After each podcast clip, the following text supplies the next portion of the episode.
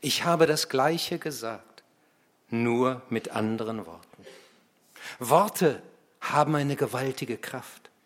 Sie können viel verändern und bewirken. Sie können Dinge auslösen, allein schon durch die Art und Weise, mit der wir etwas formulieren, ausdrücken.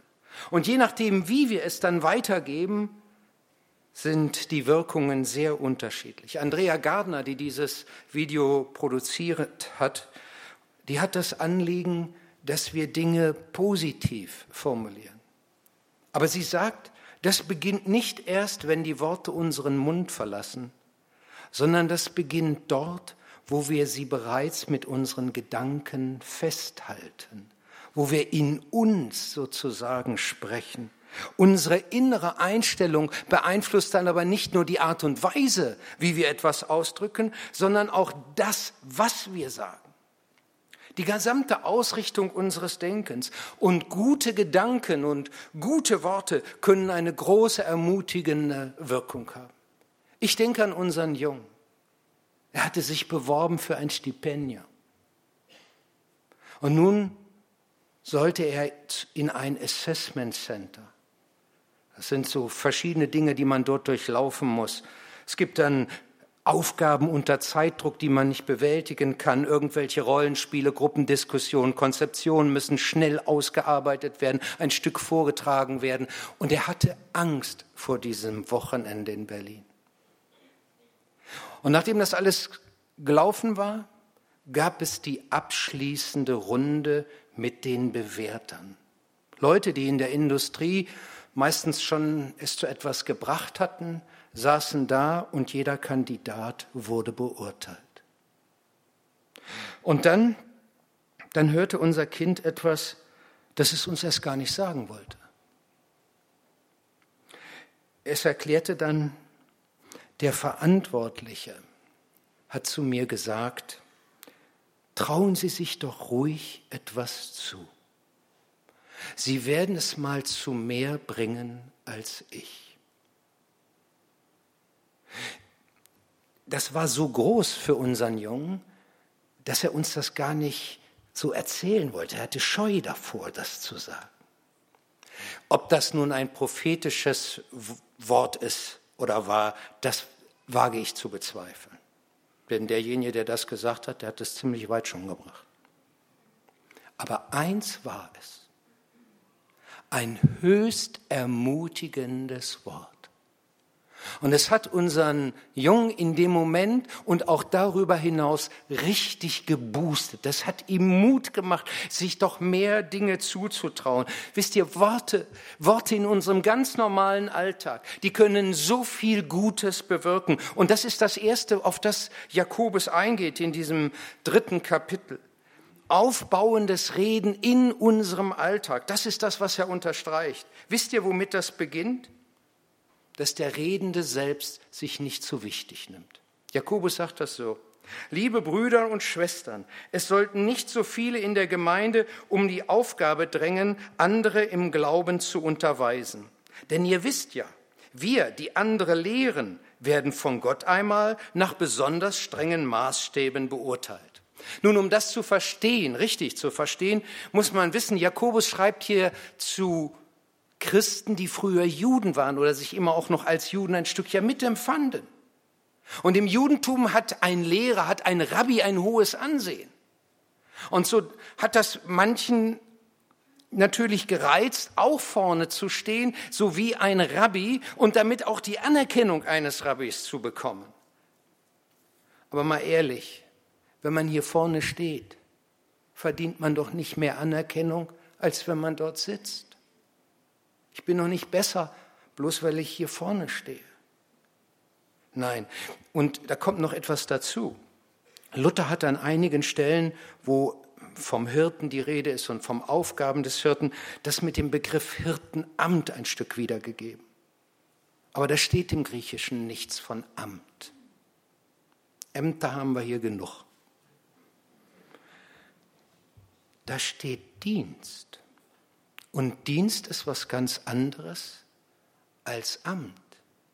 Die Aufgabe eines Redners ist, es zu dienen, denen zu dienen, die nun sitzen und hören und erwarten, dass da ein Wort erfolgt, das sie in ihrem Leben berührt und das ihnen einfach hilft. Und das beschränkt sich aber nicht nur auf den Pastor. Diese Aufgabe gilt uns allen, da wo wir miteinander ins Gespräch kommen, nicht uns selbst nach vorne zu stellen, sondern den zu sehen, mit dem wir reden.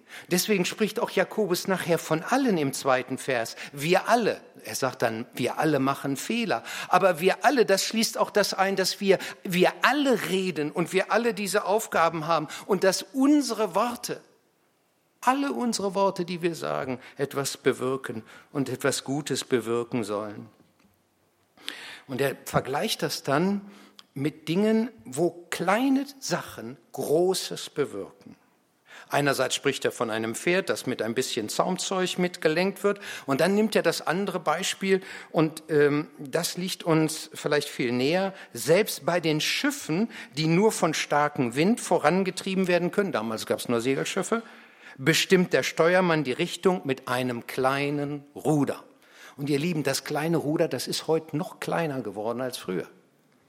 Heute steht der Kapitän und hat so einen kleinen Joystick in der Hand und macht so und so und dann bewegt sich ein Ozeanriese. Und äh, das ist ja nicht nur bei den äh, äh, Schiffen so. Ich habe mir das mal angeschaut, wie das ist mit dem größten Flugzeug, das äh, in Europa mit hergestellt wird, dem Airbus 380. Die sitzen ganz gemütlich in ihrem Sitz, ein toller Sitz übrigens, und haben einen Sidestick so an der Seite und dann brauchen sie nur so ein bisschen hin und her zu bewegen und das Ding macht, was sie wollen. Und Jakobus sagt, so ist es mit unseren Worten. Unterschätzt die große Wirkung von bescheidenen Worten nicht. Nutze die Möglichkeiten, die du hast und stell dein, das nicht unter, unter den Scheffel, das, was du sagst, sondern du sollst wissen, es gibt viele Worte, die können so viel auslösen. Und nun, wo, wo gilt das? In welchen Bereichen gilt das? Ich würde mal so sagen, das gilt zunächst in dem engsten Bereich, in dem wir uns befinden. Das ist bei vielen die Ehe. Ich sag mal, wenn, wenn du zu deiner Frau sagst, du bist so ein Schatz, also ich bereue nicht eine Minute, die wir zusammen verbracht haben. Du hast mein Leben unendlich reich gemacht. Klammer auf, du solltest nun nicht gleich die unbedingt die gleichen Worte verwenden, die ich jetzt gerade gesagt habe. Sonst sagt dein Schatz nämlich, das sagst du nur, weil das der Pastor, weil der Luther das da vorne gesagt hat. Nein, du sollst es mit deinen eigenen Worten, mit deiner eigenen Überzeugung zum Ausdruck bringen. Und ich bin sicher, wenn wir solche aufbauenden Worte zu unserem Ehepartner sagen und auch zu unseren Kindern sagen, dann ist das ein Segen für sie. Und dieser Segen das Kreis, der lässt sich erweitern. Der kann sich auf Freunde beziehen, auf Menschen, die deinen Glauben mitteilen und mit denen du eng verbunden bist und denen du vielleicht auch mal so etwas sagst. Oder auch Arbeitskollegen. Ich habe in der vergangenen Woche mit jemandem telefoniert, mit dem ich viel zu tun hatte innerhalb des Baus. Aber der ist nicht hier in unserer Gemeinde, hat mit unserer Gemeinde jetzt so ganz direkt nichts zu tun.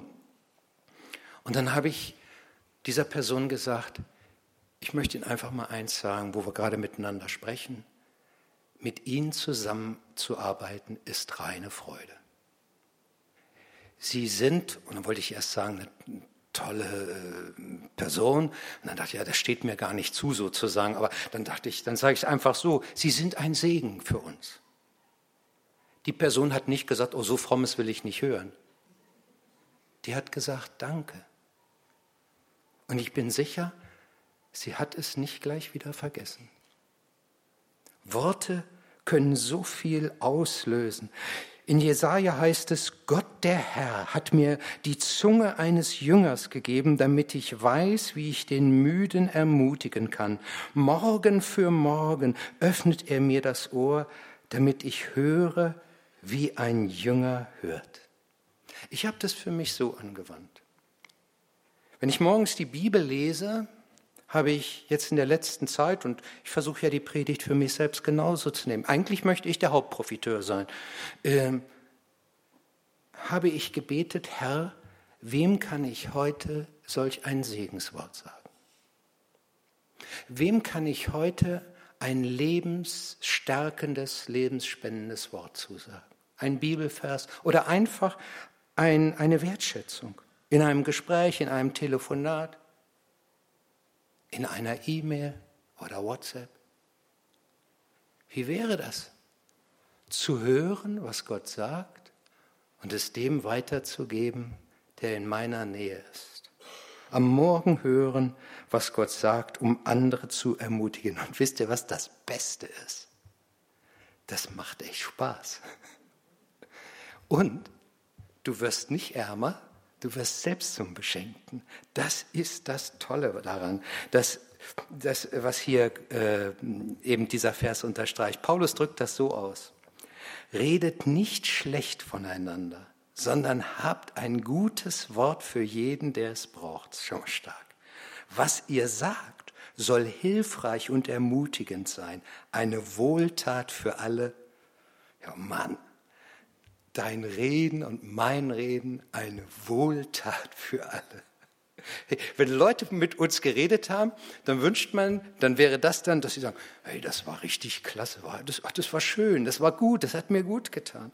Seht ihr, ich habe eine Stärke. Ich sehe schnell Dinge, die schief laufen können. Oder wo ein Problem schon existiert. Und dieser Blick, der hilft mir bei organisatorischen Dingen oder strukturellen Dingen wo andere vielleicht länger überlegen müssen, sehe ich so ziemlich bald, da liegt der Hase im Pfeffer. Das muss verändert werden, sonst wird es nicht klappen. Das ist eine Stärke, aber das ist eine ganz große Schwäche. Warum? Sie fixiert mich aufs Negative, auf die Dinge, die nicht gelingen. Mann, jetzt klappt das nicht. Und da das und da das und hier was und sowas. Und ich selbst bin auch noch beteiligt. Das geht ja bis hinein in einen selbst. Und dann wird mir der Blick verstellt für all das Schöne, für all das Gute, für all das Gelungene. Seht ihr, und da muss ich lernen, da muss ich lernen, es, ähm, dass ich diesen Blick habe. Dafür kann ich nichts. Das kann ich auch nicht verändern. Ich sehe das schnell. Aber eins kann ich machen. Ich kann sagen, dem möchte ich entgegensteuern. Herr, ich möchte das Gelungene dieses Tages sehen und nicht nur den Mangel und nicht nur das, was nicht fertig geworden ist und nicht nur das, was misslungen ist. Herr, ich möchte das festhalten, was du an Gutem getan hast. Und ich möchte das nicht nur für mich festhalten, sondern ich möchte es auch festhalten für all die anderen, mit denen ich zusammen bin. Wie wäre es, heute Menschen beim Gutes tun zu erwischen und ihnen das zu spiegeln? Ein, zwei Leuten, wenigstens ein, einigen das zu sagen, was eigentlich allen gut täte. Das ist so etwas, was man sich vornehmen kann und sagen, Herr, ich möchte heute wieder welche beim Gutes tun erwischen. Aber selbst wenn du sie gar nicht erwischt beim Gutes tun, das braucht man gar nicht. Einfach sie als Person wertzuschätzen und ihnen das zu spiegeln. Es gibt Leute, zu denen gehört meine liebe Gretel, die müssen sich das nicht vornehmen. Das ist denen in die Wiege gelegt. Bei mir ist das nichts abgekommen in dieser Art und Weise. Das heißt, ich muss daran arbeiten. Ich muss mir vornehmen, Leute zu erwischen beim Gutes tun. Ich muss meinen Blick korrigieren lassen und damit auch meine Worte und mein Reden korrigieren lassen. Und noch etwas, was da eine herrliche Sache dabei ist. Wisst ihr, du musst es gar nicht mal immer nur direkt gegenüber den Leuten sagen. Das ist natürlich eine, etwas Tolles. Aber man kann es auch indirekt sagen. Wie? Im Gebet. Im Gebet kann ich Segen über andere aussprechen, über Mitarbeiter, über Freunde und kann sagen, Herr, hilf ihm durch diesen Tag, gib ihm Kraft, mach du ihn stark. Und wir sollten nie unterschätzen, was solch vielleicht ein sehr bescheidenes Gebet vermag. Ein kleines Ruder kann ein großes Schiff lenken. Ein bescheidenes Wort kann viel im Herzen eines Menschen auslösen. Das ist das, was Jakobus hier sagt. Aber er sagt, das gilt leider auch in umgekehrter, in negativer Weise. Das ist dann das andere, was wir hören müssen. Worte können auch zerstörerisch sein, zerstörendes Reden. Er formuliert das so, Jakobus, ein kleiner Funke setzt einen ganzen Wald in Brand. Mit einem solchen Feuer lässt sich die Zunge vergleichen. Sie kann eine ganze Welt voller Ungerechtigkeit und Bosheit sein. Sie vergiftet uns und unser Leben und ist selbst vom Feuer der Hölle entzündet. Und es ist eigentlich kein Zufall, dass was Jakobus dann ausführt, viel länger ist, diese negativen Dinge, als das, was er vorher positiv gesagt hat. Warum? Weil ein verkehrtes, böses Wort kann, muss durch viele, viele gute Worte erst wieder aufgewogen werden. Und manchmal ist das nicht möglich, dass du auch, wenn du später es versuchst, alles mit vielen anderen guten Worten wieder zurechtzubiegen, zu heilen, was dir rausgerutscht ist und was den anderen verletzt hat und ihn nun nach unten drückt, das wieder zurechtzubringen, zu reparieren. Solche negativen Worte, die sind wie Gift. Und die treffen tief und die kommen auch von ganz unten, sagt dieses Wort hier. Und das kann so ein ungutes Reden auch in einer Gemeinde sein, das eine Gemeinde mit zerstört oder sie zumindest verletzt und ihr nicht gut tut. Und dann wird dann vielleicht, sagt dann jemand irgendwas, setzt Dinge in die Welt, von denen er gar nicht genau das weiß und die auch nicht stimmen. Aber weißt du, wenn du erstmal was in die Welt gesetzt hast, das ist schwer wieder zurückzuholen. Ein kleiner Funke setzt einen ganzen Wald in Brand. Und in diesen heißen Sommertagen braucht man darüber nicht mehr viel zu reden. Ich erinnere mich noch, war ein kleiner Junge, ging noch zur Grundschule. Und manchmal, das war bei uns so auf dem Dorf, da gingen wir zum Schuttabladeplatz, zum Müllplatz.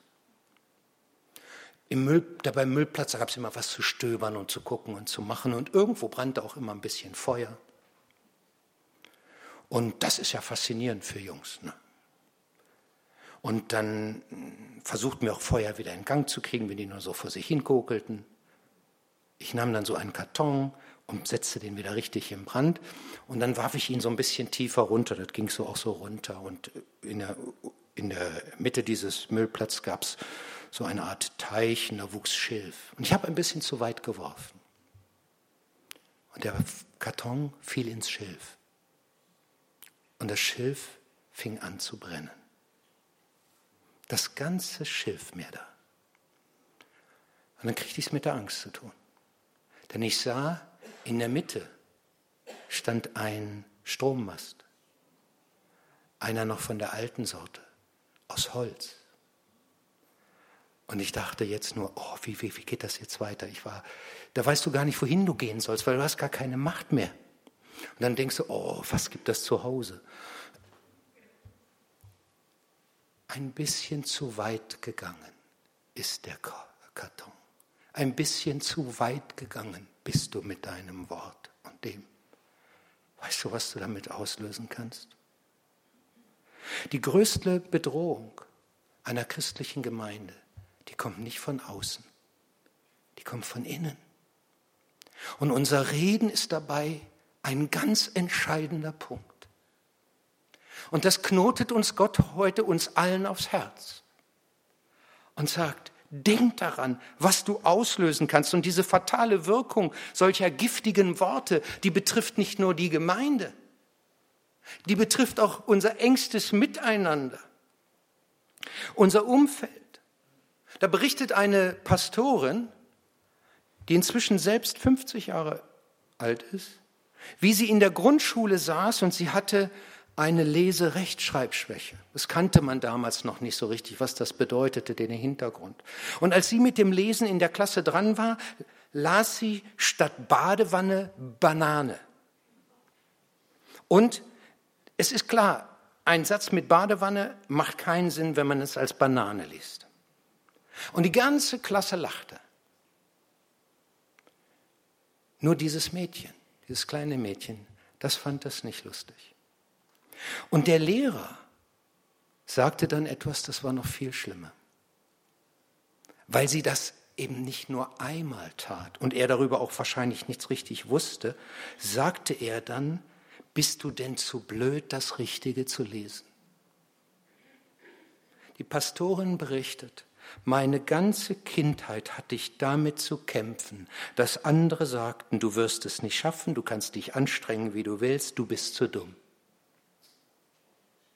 Und ich bin sicher, hier sitzt mancher unter uns, der hat ähnliches auch gehört. Vielleicht in seiner Familie, vielleicht in der Schule, vielleicht von seinen Freunden, Klassenkameraden, vielleicht in der Ausbildung oder vielleicht sogar noch viel später. Und er kämpft damit und sagt, eigentlich leide ich bis heute, dass man mir so einen Stempel aufgedrückt hat. Es sind toxische Worte, die sich wie Giftpfeile in unsere Seele hinein bewegen können. Du kannst nicht, du kannst nicht, du kannst nicht. Oder äh, du wirst nie, ist auch so ein Wort. Ist schon bei nie, ist ein gefährliches Wort. Du bist, du bist kein, sowieso und sowieso. Und dann versuchst du das zu beweisen, dass es nicht ist. In Sprüche 15, Vers 4 heißt es, ein freundliches Wort schenkt Freude am Leben, aber eine böse Zunge verletzt schwer. Und im 18. Kapitel heißt es, die Zunge hat Macht über Leben und Tod. Wir beeinflussen, und das bezieht sich jetzt eben auch auf das Innere, mit unseren Worten Menschen mehr, als uns es uns bewusst ist. Und deshalb fordere ich dich auf. Verbanne diese toxischen Worte aus deinem Wortschatz. Und wo du sie jemand aus, gegenüber ausgesprochen hast und hast dich bis heute nicht dafür entschuldigt, da gehe hin und sag ihm, dass es dir unendlich leid tut und dass du ihn bittest, ihr, dir doch zu vergeben. Weißt du, du kannst es nicht heilen. Aber du kannst wenigstens hingehen und sagen, es tut mir leid. Und das möchte ich jetzt auch mal all den anderen sagen, die als Betroffene jetzt hier sitzen, weil sie solche Worte hören mussten. Wir können ja nicht verhindern, dass solche Leute, dass Leute zu uns so etwas sagen. Wir können nicht kontrollieren, was Leute zu uns oder über uns sagen. Aber eins können wir. Wir können entscheiden, wie wir mit solchen Worten umgehen. Ob wir ihnen Macht über uns geben, ob wir, ihnen, ob wir sie annehmen oder ob wir sagen Nein. Ich sage Nein dazu. Ob wir es glauben oder nicht. Und manchmal musste man auch sagen, da braucht es dann vielleicht ein Stück seelsorgerische Hilfe. Und da sind gern wir hier Leute bereit mitzuhelfen und im Namen Jesu dieses zurückzuweisen. Heute steht ein wunderbares Wort über diesem Tag. So spricht der Herr, der dich geschaffen hat. Ich habe dich erlöst. Ich habe dich bei deinem Namen gerufen. Du bist mein. Weißt du, das ist wie Gegengift. Der, der mich besser kennt als alle anderen hier, der sagt mir das jetzt. Und darauf stelle ich mich. Und das werde ich benutzen wie ein, äh, ein, ein Fundament, wo ich damit alles andere zurück Weise. Je mehr ich mich mit diesem Thema beschäftigt habe, desto mehr merkte ich, das ist hochaktuell. Um nur ein paar Stichworte aus dem Bereich des Internets hier mal zu nennen. Ich nenne nur mal Stichworte. Shitstorm, Hate Speech, Cybermobbing, Cybergrooming, Fake News, Empörungskultur, Hasskommentare, verbale Gewalt, um es mal auch auf Deutsch auszudrücken. Das ist nur eine kleine Palette. Aber viele Bereiche in den sozialen Medien besonders sind davon bestimmt. Elisabeth Whaling, die an der University of California mit in Berkeley unterrichtet, hat 2016 einen interessanten Begriff auch im Blick auf die Politik nach Deutschland dann gebracht. Den Begriff des politischen Framing. Und sie meint damit, jedes Wort hat einen Bedeutungsrahmen. Wenn man ein bestimmtes Wort hört, verbindet man damit positive oder negative Gefühle. Sonne, Sand und Meer, das ist das, was die Weberung zum Beispiel als Framing mit benutzt, das löst in uns sofort Urlaubsstimmung aus. Und so gibt es bestimmte Dinge, die man benutzt, um ein, eine positive oder negative Gefühle auszulösen. Es gibt sogar, gab dann sogar bei der ARD ein internes äh, Papier, wo dann auch Redaktionen erklärt wurde, welche Worte positiv und welche negative Gefühle auslösen. Und es gab so ein Stück auch eine Art Anweisung, so ist jedenfalls die starke Vermutung, das hat die ARD erst bestritten, ähm, bestimmte Worte zu benutzen. Seht ihr, ich möchte nicht manipuliert werden über stimmungsgeladene Worte. Aber noch viel mehr Sorgen bereitet mir das, was manche Parteien und Politiker an Worten benutzen. Früher habe ich gedacht, das passiert in den Ländern, wo die Demokratie erst wachsen muss, in irgendwelchen Dritte Weltländern. Aber zunehmend entdecke ich in unseren westlichen Demokratien einen Stil, der genau so vorgeht. Und der eigentlich eins müsste, mal Jakobus 3 lesen. Denn das, das wird hier aufgesagt. Ein kleiner Funke setzt einen ganzen Wald in Brand und böses Reden kann zum Gift für eine ganze Gesellschaft werden. Und wir müssen ja nur in die vergangenen Wochen und Monate schauen, dann merken wir ja, was für ein Gift Worte sein können. Aber ich merkte noch etwas, je mehr ich mich mit diesem Text beschäftigte. Ich merkte, ich bin selbst Betroffener. Und zwar in doppelter Hinsicht. Einerseits durch Worte, die ich nicht gesagt habe, und dann auch durch Worte, die ich gesagt habe. Letzte Woche habe ich erkennen müssen, wie jemand, das muss ich jetzt sagen, zu Recht auf ein gutes Wort von mir wartete. Und ich habe das verpasst. Und ich weiß auch, wenn man einen bestimmten Moment verpasst, kann man ihn nicht wieder zurückholen. Ich habe mich zwar entschuldigt, aber es tut mir leid. Ich habe etwas nicht gesagt, wo ich es hätte sagen sollen und müssen eigentlich. Und auch in anderer Richtung, will ich das ganz direkt sagen. Unsere Bank teilt uns mit, Sie müssen Ihr Online-Banking verändern. Aus ist es mit den Tanz. Sie müssen ein anderes System wählen. Und das nennt sich dann auch Easy. Aber es war nicht easy. Ich bin eigentlich nicht ganz dumm in diesen Dingen. Aber ich habe schon mehrere Tage gebraucht, überhaupt diesen Prozess. Und dann gab es immer wieder neue. Jetzt müssen Sie das eingeben, habe ich nicht gehabt. Oder das eingeben war falsch und so weiter. Und bis dann noch solche Dinge auftauchten, ähm, wenn man dann alles reingeschrieben hat und dann auf Senden geht und sagt, so, ab ist es kommt die Meldung, leider hat es einen Fehler beim Verbindungsaufbau gegeben. Bitte versuchen Sie es ein anderes Mal. Habe ich auch versucht, kriegte aber wieder eine Meldung. Diesmal aber eine andere. Ihr Zugang ist gesperrt. Wenn du das über eine gewisse Zeit machst und da vielleicht schon mal, ich sag mal so zwei, drei Stunden insgesamt Minimum zugebracht hast, da steigt bei mir die Atü-Zahl in. Ich rief die Hotline an. Weißt du, wie eine Hotline geht? Wenn Sie das wollen, tippen Sie jetzt das. Wenn Sie das wollen, tippen Sie jetzt das. Wenn Sie das wollen. Übrigens, wir haben tolle Serviceangebote. Und dann bist du endlich da. Nach einem gewissen Tüt-Tüt kommt es. Leider sind unsere Plätze zurzeit alle besetzt. Sie werden verbunden, sobald ein Gesprächspartner hat und so weiter. Nachdem das ein paar Minuten düdelt, legst du wieder auf und so weiter, versuchst es dann wieder. Ich habe es geschafft. Ich kam an einen Mitarbeiter. Dann will ich dem mein Problem schildern und dann spricht er einfach dazwischen und sagt, Sie sind nicht Gretel Bublitz.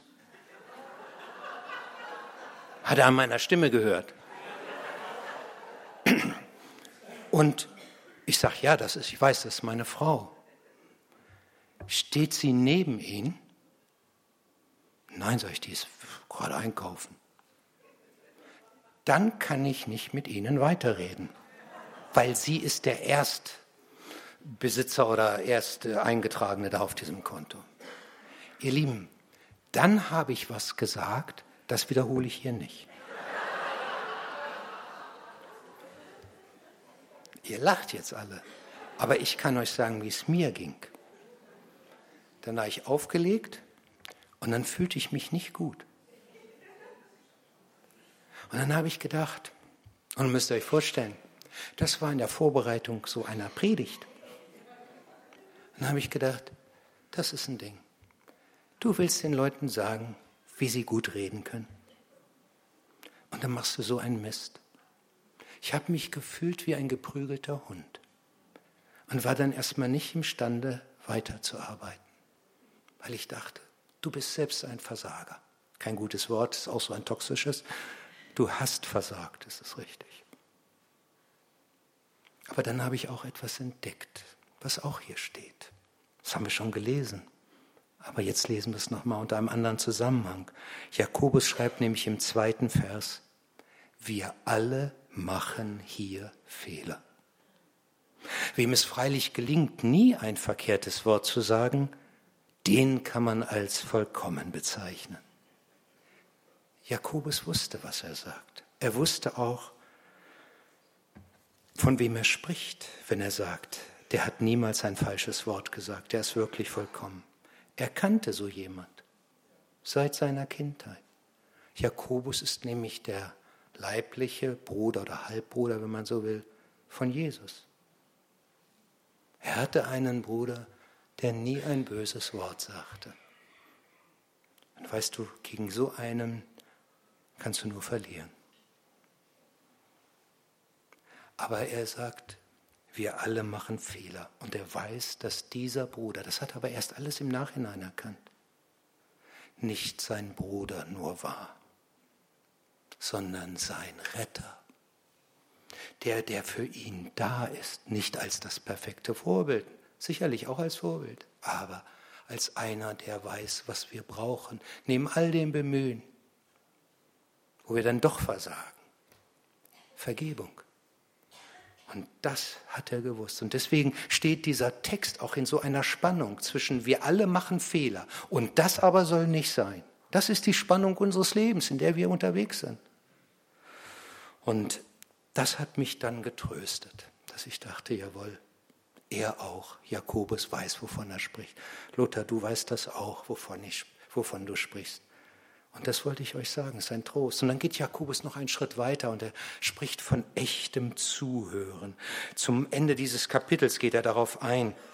Und da geht es zunächst einmal darum, anderen zuzuhören. Und ihr Lieben, das wird oft in der Wirkung unterschätzt, wie viel es ausmacht, gut zuzuhören. Manchmal suchen Leute nur jemand, der ihnen zuhört. Also die, die wollen gar nicht gute Ratschläge. Die wollen einfach nur jemand haben, der ihnen so richtig, echt zuhört. Das begleitet uns bis in die Seelsorge. Manchmal kommen Menschen zu mir, schildern ihr Problem und ich sitze selbst da mit vielen Fragezeichen. Und dann sage ich Dinge, aber habe das Gefühl, so ganz triffst du den Kern noch nicht. Irgendwie suchst du selbst den Schlüssel für dieses Problem. Was könnte es sein? Und eigentlich fehlt mir da dann was. Und trotzdem passiert es, dass Leute dann sagen, danke für dieses Gespräch. Denkst du, wieso? Sie haben jemand gehabt, der ihnen zuhört. Und manchmal ist das schon eine Hilfe. Sicherlich, Seelsorge soll mehr sein. Aber manchmal steht das schon da so. Am Anfang seines Briefes hatte das Jakobus ja mal so ausgedrückt, und das wollen wir jetzt noch mal hören. Ein jeder Mensch sei schnell zum Hören, langsam zum Reden, langsam zum Zorn. Ein altes Sprichwort fasst das so zusammen. Wir haben zwei Ohren und einen Mund, damit wir mehr zuhören als reden. Ihr Lieben, wer in dieser Hinsicht gefährdet ist, kann nachher vom Infotresen eine Karte holen, habt das schön vor Augen und kann sie sich dorthin stellen, wo seine Gefährdungen immer besonders sind. Aber nicht einfach nehmen und einem sehr viel redenden Arbeitskollegen heimlich auf den Schreibtisch legen oder einem Familienmitglied. Das ist nicht gemeint. Aber es ist wirklich interessant. Forschungen zeigen ja, also, oder man muss vielleicht auch noch so sagen, Forschungen, nee, Forschungen zeigen, dass viel Zuhören von unserer Seite nur einen Gedanken hat. Wann macht der andere Pause? Ich weiß, es gibt Leute, die können ohne Punkt und Komma reden. Und die reden auch ziemlich lange. Da ist es schon berechtigt, auf eine Pause zu warten. Und ich denke auch, man sollte sie unbedingt dann ergreifen und dann mal etwas anderes zur Sprache bringen. Aber insgesamt tendieren wir, wenn einer was erzählt, dazu schon zu überlegen, was kann ich dazu sagen und was habe ich. Also sich selbst ins Spiel zu bringen. Und nein, wir wollen erst einmal hören. Es gibt so drei einfache Grundregeln fürs Zuhören. Aktiv zuhören. Also nicht nur einfach, mm, mm, mm, sondern aktiv. Das heißt auch nicht nebenbei Smartphone. Hörst du auch, was ich dir gesagt habe? Ja, ja, ja, ja, ja, ich habe alles mitgekriegt. Ja, was habe ich denn gesagt? Ja, ja. Und der spürt, ich habe nicht, ich habe nicht sein Ohr. Eigentlich sage ich immer, wenn ich das Ohr jemanden habe, von jemandem habe, dann habe ich eigentlich auch seinen Blick. Und wenn er mich nicht anguckt, richtig, dann habe ich vielleicht auch nicht ganz sein Ohr. Nicht immer gilt das, aber das ist so eine Regel. Ich habe schon mal auch in der Mitarbeiterbesprechung gesagt, bitte nur aufs Smartphone schauen, wenn es jetzt etwas direkt mit diesem Punkt zu tun hat.